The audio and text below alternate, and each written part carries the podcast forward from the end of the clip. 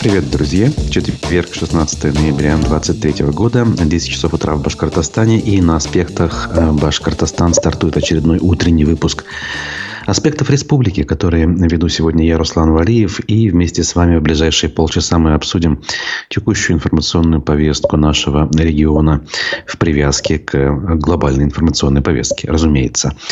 А для того, чтобы разговор наш был насыщеннее и интереснее, я призываю вас помнить о том, что у нас э, YouTube-трансляция идет в прямом эфире, и там есть прекрасный чат для нашего с вами общения. Пишите свои реплики, вопросы, комментарии. Зрители, которые нас посмотрят, смотрят в записи после ВКонтакте или в Одноклассниках, тоже можете это делать. Ваши комментарии читаем и имеем в виду. Лайки – это то, что надо. Это валюта наша с вами, которая, казалось бы, ничего не стоит, но для нас с вами дорога. Поэтому не забывайте про них. Э, подписки тоже важны. Я с нескрываемым удовольствием хочу сообщить, что вчера э, во время утреннего эфира, э, который вел Разиф Абдуллин, наш главный редактор, мы преодолели десятитысячную отметку. То есть количество подписчиков в YouTube перевалило за 10 тысяч. Спасибо вам, прислушались. Количество ваше увеличивается с каждым днем, и это очень хороший показатель. Спасибо. Продолжайте в том же духе, друзья. Вот. Э, поэтому, в общем, на этой позитивной мажорной ноте, как говорится, давайте и перейдем к нашей не очень позитивной и не очень мажорной повестке дня. Поехали. А, тема последних дней, которая волнует э, остатки гражданского общества в Уфе, это вырубка деревьев, конечно же, в центральной части Уфы. А, довольно-таки большое количество вырублено, приличное количество, так скажем, кронировано, а, а, ну, если это использовать, э, так скажем, официальную терминологию. Хотя кто-то скажет, что кронированные деревья тоже практически полностью уничтожены. Но так или иначе, пошли уже заявления о том, что мэр Уфы должен уйти в отставку. В частности, э, известный блогер и общественный деятель, наверное, так скажу, Евгения Куцуева э, призвала в соцсетях именно к этому. Э, и люди даже очень лояльные к происходящим событиям, зачастую не высказывающиеся по политическим вопросам по этой теме, опять же, высказали довольно-таки серьезные суждения, назовем их так. И мэрия отреагировала, э, вышла с объяснениями на этот счет. Давайте посмотрим, что мэрия сказала.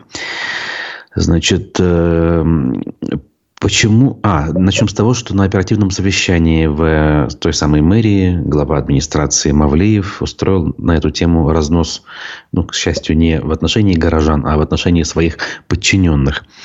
Почему вы людям не говорите, что вместо одного дерева будете сажать три? Почему не говорите о том, что это будут хорошие деревья, не какие-то клены, а нормальные липы будем высаживать? Тут я бы сказал, постойте, постойте. Клены бывают очень даже нормальными если взять классический клен астролистный, то он, наверное, даже лучше липы во многом для города, потому что он э, избавлен от э, вот этой вот э, медовой массы, которая облепляет под липами все и вся. Значит, от этого информационного вакуума рождается недовольство, продолжил Мавлиев. Я с жителями полностью согласен. Если у тебя под домом пришли и вырубили деревья и не сказали зачем и почему, ты совершенно справедливо можешь делать замечания. В результате пресс-служба администрации провела брифинг Обновление зеленых насаждений в Уфе, так и наз... они его и назвали. Начальник управления коммунального хозяйства Рустем Хамитов сообщил, что к празднованию 450-летия власти намерены высадить 45 тысяч саженцев крупномерных деревьев и кустарников. Давайте запомним. 45 тысяч крупномерных деревьев и кустарников. На данный момент коммунальщики справились с этой задачей на 93%, высадив 41 800 э, саженцев, то есть почти все. И дальше. Из которых около 6 тысяч крупномерные деревья. Получается, только что мы говорили про 45 тысяч крупномерных деревьев и саженцев э, и кустарников. А потом мы, мы же, тот же самый Хамитов, получается, говорит, что всего лишь 6 тысяч из них крупномерные. Остальные-то где? Почти 35 тысяч. Где они? Даже если они не крупномерные. Вопрос. По его словам, Вырубили в Уфе всего 3800 деревьев. и более 7 тысяч при этом кронировали. Ну, то есть, если суммировать вырубленные и экранированные, то это всего около 10 тысяч крупных деревьев, да, мы понимаем. А, а высаживаются крупномеров 6 тысяч из тех 42 э, общего количества. В общем, есть нестыковки, мягко говоря. Здесь я бы на месте чиновников еще раз э, выступил перед людьми и, наверное, даже взяв за ручки отдельных граждан и журналистов прошел бы по местам, объяснив, почему то или иное дерево вырублено, показав на примере, что древесина гнилая у тех же американских кленов по улице Чернышевского. Ну и дальше, соответственно, все это дело э, я бы все-таки э, взялся разъяснить. На самом деле вопросы остаются. Хотя я, как человек, который вроде как имеет э, диплом инженера лесного хозяйства, с относительным пониманием отношусь к вырубкам любым, потому что понимаю, что Рубить это не то, что ни в коем случае делать нельзя. Это делать можно, иногда даже нужно. Единственное, что нужно делать это с правильным логическим подходом. В общем, такая любопытная деталь.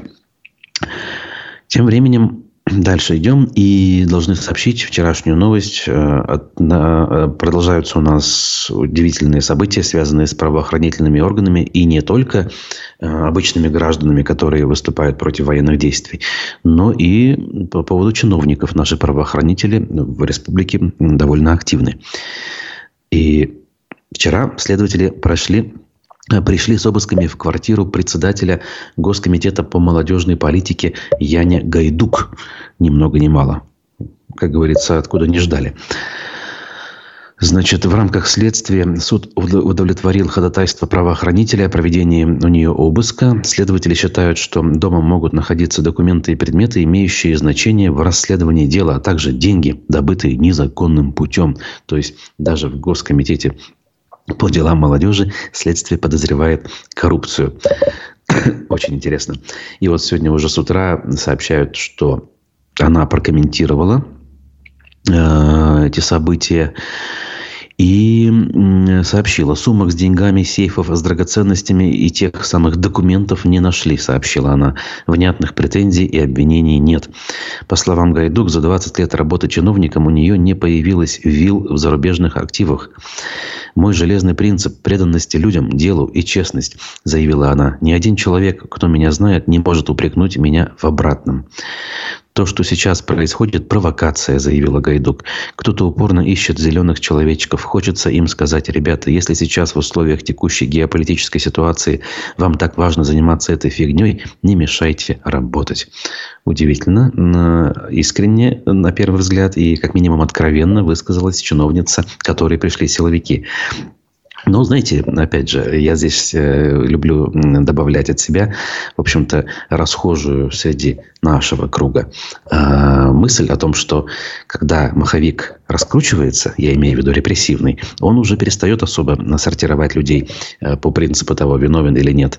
Э, когда системе правоохранительной нужно доказывать свою состоятельность и право на существование, разумеется, право на большое финансирование, оно, э, она, система правоохранительная, должна находить как можно больше э, виновных в тех или иных нарушениях людей. И, знаете, чем дальше, тем больше. Готовьтесь, как говорится. Так, ну и дальше мы двигаемся, немножечко, как говорится, раскрывая вот эту вот современную геополитическую реальность.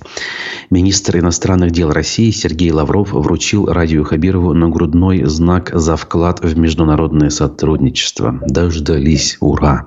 Все вот эти вот поездки по Турции, э, Ираном и Э, Казахстаном, они вот э, выливаются в подобного рода награды.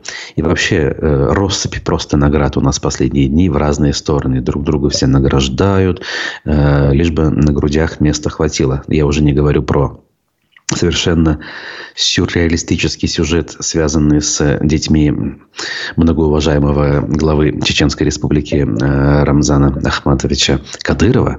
У него сына Адама, 15-летнего, уже, по-моему, 8 стало наград государственных с И э, республика в этом смысле наша, я имею в виду, э, до сих пор в стороне. По-моему, непорядок.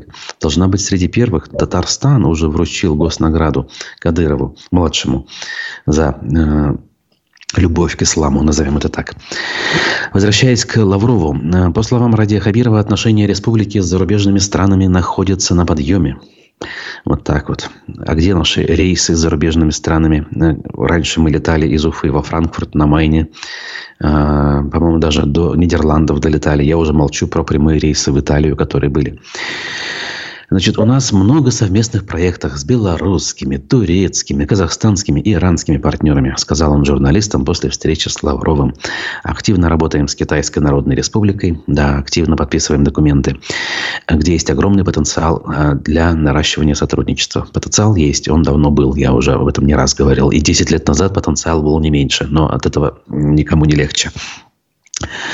Э, на встрече, в числе прочих вопросов, обсудили взаимодействие республики с ЮНЕСКО. Ну, хоть какие-то э, проблески и э, остатки международного сотрудничества действительно не оборваны. ЮНЕСКО все-таки под эгидой ООН находится, а в ООН э, страну еще пока э, из ООН не исключили.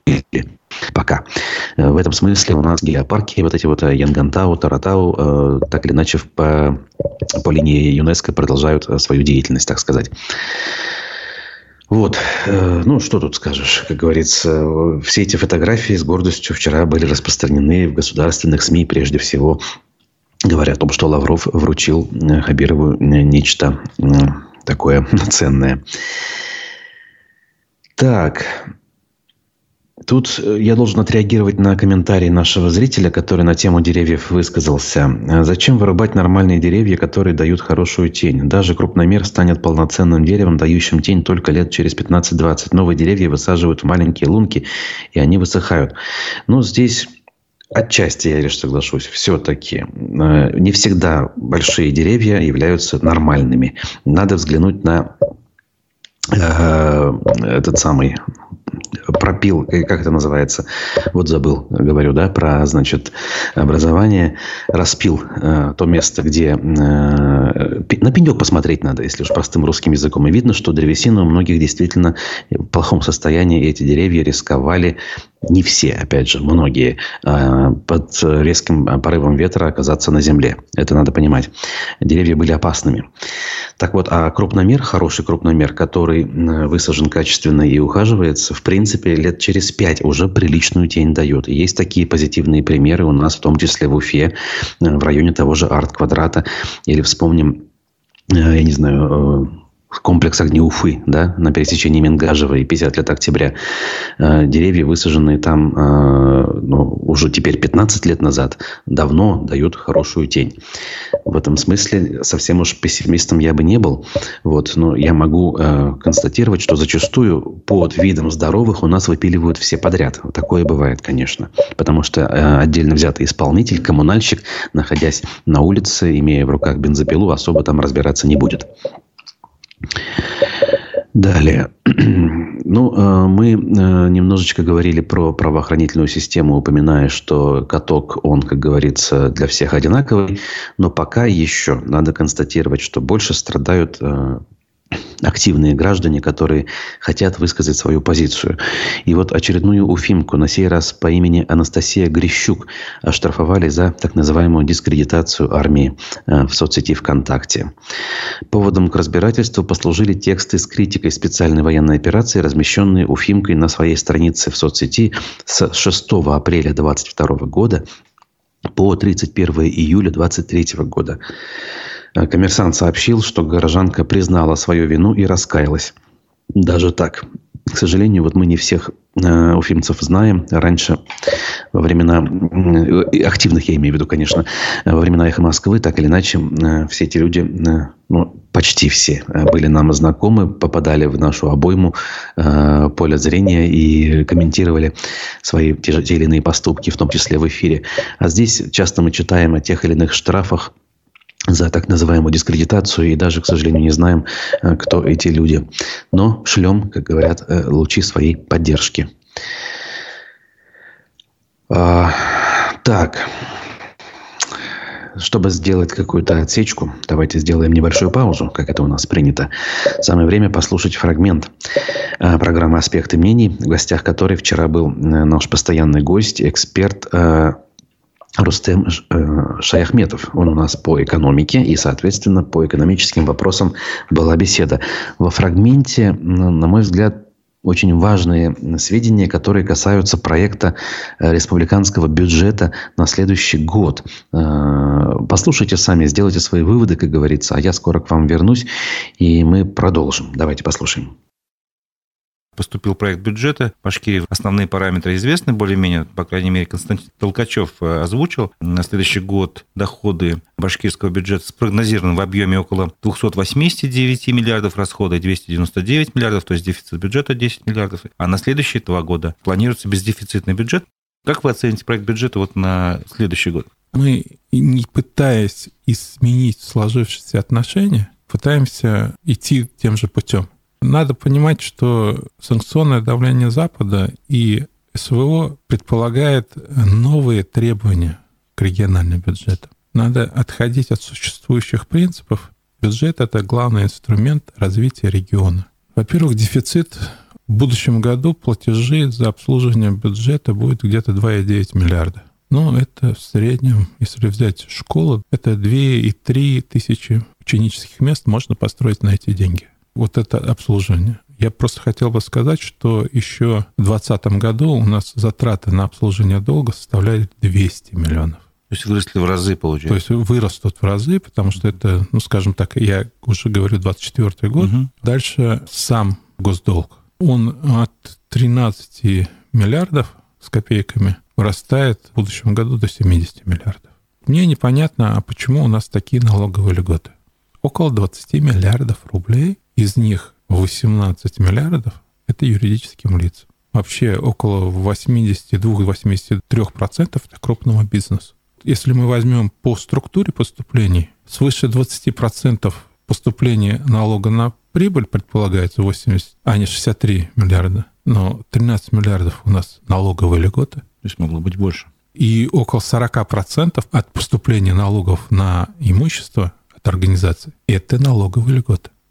Мы слишком широко стали жить. Чтобы понимать, вот в прошлом году у Татарстана было 5 миллиардов налоговой льготы. Из них порядка 2 миллиардов – это социальное. 3 миллиарда – бизнес. А у нас? У нас большой перекос получается У нас получается, бизнеса. что мы в ущерб малоимущим, многодетным семьям помогаем благополучному бизнесу. Это главный бенефициар налоговых преференций – это Башнефть. И вот здесь возникает вопрос, почему? Они достаточно хорошо живут. Нам пытаются рассказать в сказке, что они создают новые рабочие места, но если мы посмотрим статистику, это не так. Увеличение рабочих мест Башнефти, оно не может похвастаться, что там прямо у нас в Башкирии столько рабочих мест. Ну, может быть, эти деньги возвращаются в каких-то виде целевых программ, там, строительство Нет. социальных объектов, поддержки каких-то там, не знаю, Нет. видов деятельности социальных? Я скажу так безграмотность нашего Министерства финансов и правительства. Мы должны предоставлять налоговые льготы только в том случае, если приносят дополнительные доходы. Эти налоговые льготы нам не приносят 30-40 миллиардов дополнительных доходов налоговых. Нужно давать льготы тем э, предприятиям, бизнесу, который будет расти и приносить в дальнейшем доход в бюджет э, Можно на давать, стадии роста. Я видимо. скажу так, надо давать налоговые льготы тем организациям, что предоставленный рубль Конечно, налогов рубль, условно должен говоря. быть принести не менее 2-3 рублей дополнительных доходов в бюджет. Если это есть, есть смысл заниматься, потому что когда мы начинаем считать, многие оптимистичные вот эти расчеты, они сужаются, и получается, что вот эти суммы, они не покрываются. Мы только сократив на 50% налоговые льготы, можем спокойно убрать дефицит бюджета 10 миллиардов. Второе, у нас очень большие сокращения на здравоохранение. Извините, еще больше, если взять процентном соотношении, это затраты на охрану материнства и детства. Это то, что должно развивать нашу демографию. И 70% где-то сокращение на физкультуру и спорт. И вот это все, это здоровье нации. То есть мы экономим на здоровье нации, помогая хорошо обеспеченным бизнес-структурам. Почему? Когда мы говорим о налоге на имущество для организации, надо еще помнить о том, что а, малый и средний бизнес это не касается, как правило. потому что основные выплаты идут от кадастровой стоимости объектов. И, там никаких льгот нет. Но зато Башнефть получает около миллиарда рублей преференции по налогу на имущество. При том, что у них чистая прибыль, если не ошибаюсь, в прошлом году была 130 миллиардов. Что такое миллиард? Это достаточно крупные суммы, которые могут решать э, многие проблемы, социальные проблемы. И я считаю, что мы должны этим заниматься и должны понимать, что мы не Дед Мороз для бизнеса. Наша республика должна создавать условия, но создавать условия такие, как, допустим, в Татарстане. Татарстан, у них 5 миллиардов, но они собственные доходы бюджета в два раза больше, чем у нас. А как они этого достигают? Они сумели создать соответствующие условия. У них две особые экономические зоны. У них не меньше территории опережающего развития. Но у нас же тоже есть зона экономического развития и все прочее. И это не означает эффективность. На бумажке они есть, если хотите. На бумажках есть, а реально где доходы? Да, шьем спецодежду. Люди там в прошлом году получили среднюю зарплату 23 тысячи рублей. Более чем в два раза ниже, чем по республике. Это достижение? Зато они сэкономили очень много средств, и там рентабельность, по-моему, у, у собственников свыше 100%. Кто выиграл? Ну, бизнес выиграл. Бизнес выиграл, да. Законно ушел от налогов. А нам это выгодно? Республике это выгодно? Ну что ж, это был Рустем Шаяхметов, экономист, который был гостем программы вчера. Сегодня у нас продолжение экономической темы от э, еще одного нашего любимого экономиста Всеволода Спивака. Поэтому не пропустите аспекты мнений сегодня в 11 часов с Всеволодом Спиваком. Также не забывайте про лайки к нашей трансляции. Я напоминаю о том, что нужно их ставить и в моменте, и после. Пишите комментарии, подписывайтесь, кто этого не сделал. Э, по поводу деревьев тут мнения дальше поступают. Тут зрителя зрителям. Да-да-да. Новые деревья на Светлого практически все высохли, сообщают нам. Их посадили в квадраты 70 на 70. Маловато будет, кстати, для хороших крупномеров. За пять лет крупномеры не становятся полноценными деревьями. В арт-квадрате пока тень от старых деревьев. Новые высокие, но тонкие. Тень пока от них слабая. Но здесь нельзя не согласиться. Да, в этом смысле я говорю, что вырубая больные, э, опасные, не нужно, как говорится, всех под одну гребенку. Нужно подходить э, выборочно. И учитывая, что на следующий год у нас э, юбилей, даже вот в рамках этой задачи, наверное, стоило задуматься. Ведь сто процентов не все приживутся которые посадят к юбилею. Причем, неужели сейчас собираются посадить э, вот на, на ту же самую улицу Чернышевского? Или все-таки весной? А то, что будет посажено весной, к летним мероприятиям явно не поспеет. Ну, мягко говоря, э, вся эта история, конечно, вопросов очень много вызывает. И недовольство вполне себе э, справедливого. Так, я должен продолжить. У нас есть еще кое-какие новости. Опять же, в качестве иллюстрации к вышесказанным тезисам.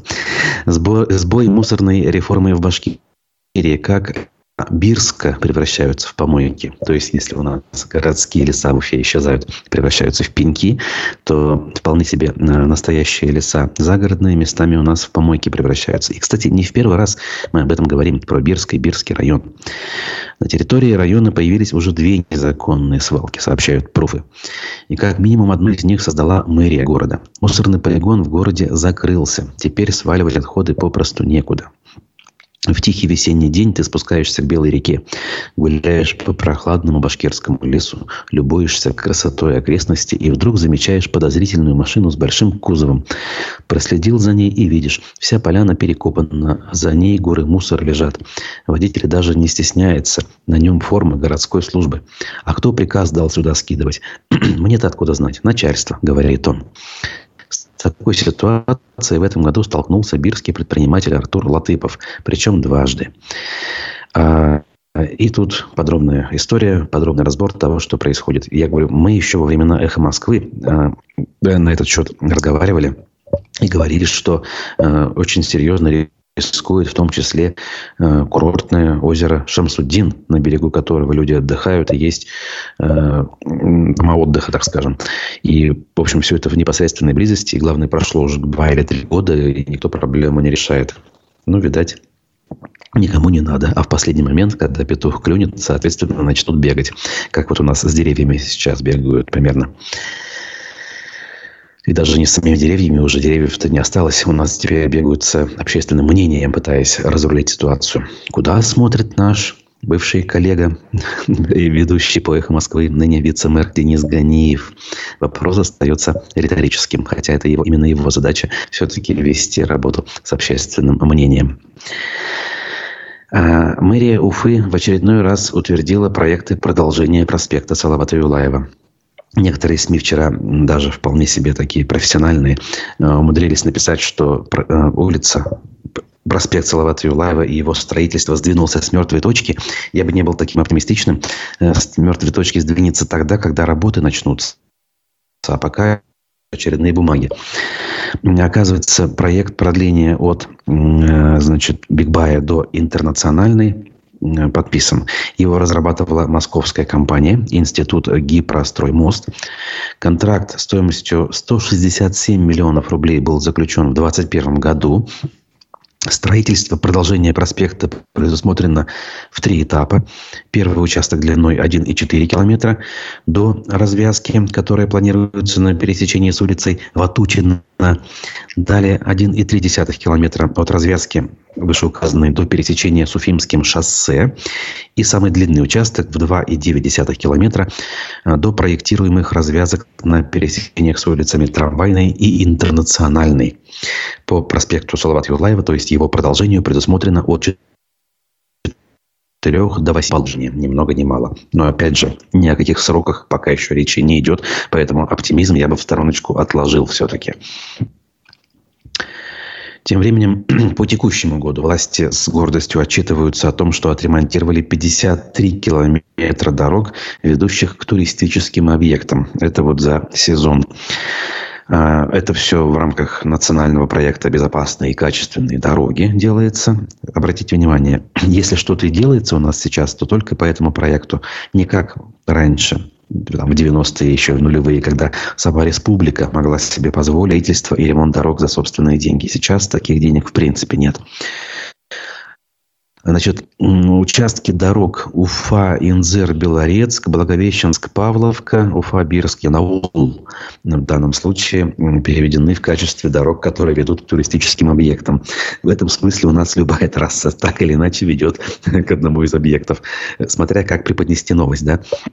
Э, дороги являются подъездными путями популярным э, у туристов объектам. Вот перечисляются э, Инзерские зубчатки, водопад Атыш, Айгир, Малиновой горе, Илангаз, Арский камень, Розовые скалы, Аскинская ледяная, ледяная пещера, Павловское водохранилище и другим. Ну окей, если кому-то от этого легче, как говорится, нет проблем.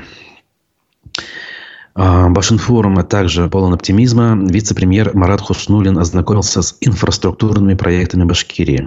Э, Ради Хабиров встречался не только с Лавровым, как мы выше выяснили, но и вот с Маратом Хуснулиным. Причем в рамках 17-го международного форума «Транспорт России». Все это дело произошло. Глава региона рассказал вице-премьеру о ключевых инфраструктурных проектах, а также о сроках их реализации. Обсудили вопросы современного э, своевременного финансирования работ на транспортных объектах, а также взаимодействия Башкортостана с федеральным центром. Важнейший проект федерального масштаба – это строительство восточного выезда из Уфы, отметил Хабиров в беседе с журналистами. Опять-таки, что-то новое мы об этом узнаем. Другое дело, по трассе Р-240 Уфа-Оренбург э, кое-что, может быть, важное для жителей тех мест или тех, которые ездят в те края.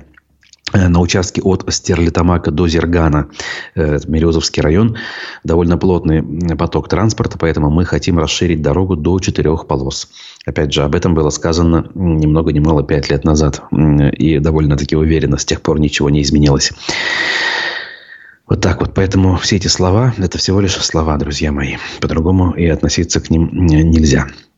А вот э, известный исторический объект и всеми узнаваемый объект Уфы, гостиница «Башкортостан», выставлена на торги по впечатляющей цене, пишет Уфа-1.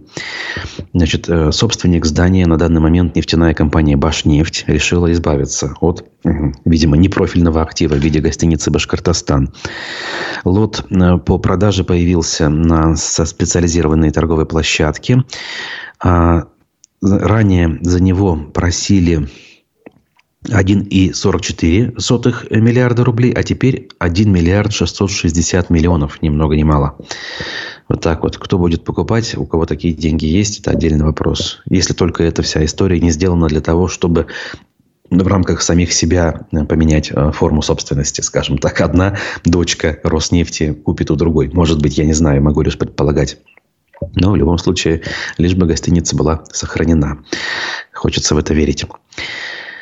А, Headhunter, известный портал, связанный с наймом а, персонала на работу, раз за разом отчитывается о том, что у нас с рынком труда происходит. И вот эта вот тенденция о том, что огромный дефицит рабочих специальностей, э, значит, э, у нас растет. Не самих специальностей, а людей, которые должны эти самые вакансии замещать. Так вот, число вакансий по рабочим направлениям за год выросло на 43%. Башкирии. Эта категория специалистов самая востребованная у работодателей региона, пишет э, портал. На нее приходится 29% вообще всех вакансий. При этом соискателей не хватает, чтобы полностью закрыть потребность компании в синих воротничках. На одну активную вакансию приходится всего 2,2 резюме. Еще год назад было 3,1. При норме не менее 4. Поэтому, ну, не хочу сказать, обратите внимание, просто давайте констатировать этот факт. В условиях, когда э, оборонные предприятия, в том числе то же самое УМПО, действительно э, наращивает объемы производства, по э, не самым приятным причинам. То есть, с одной стороны, наращивание производства, наверное, это плюс для экономики, но с другой стороны, мы понимаем э, причины, э, основы этого роста. О чем, кстати говоря, тот же Всеволод Спивак тоже не раз у нас в эфирах говорил, э, и сегодня, я думаю, тоже скажет. Напоминаю, что аспекты мнений с ним у нас в 11 часов. А наш утренний эфир мы будем заканчивать. Я благодарю всех. Напоминаю про лайки, про подписки, про добровольные пожертвования с помощью сервиса Boosty. Тоже напомню. Это важное подспорье в нашей работе. Спасибо. Увидимся. Хорошего дня.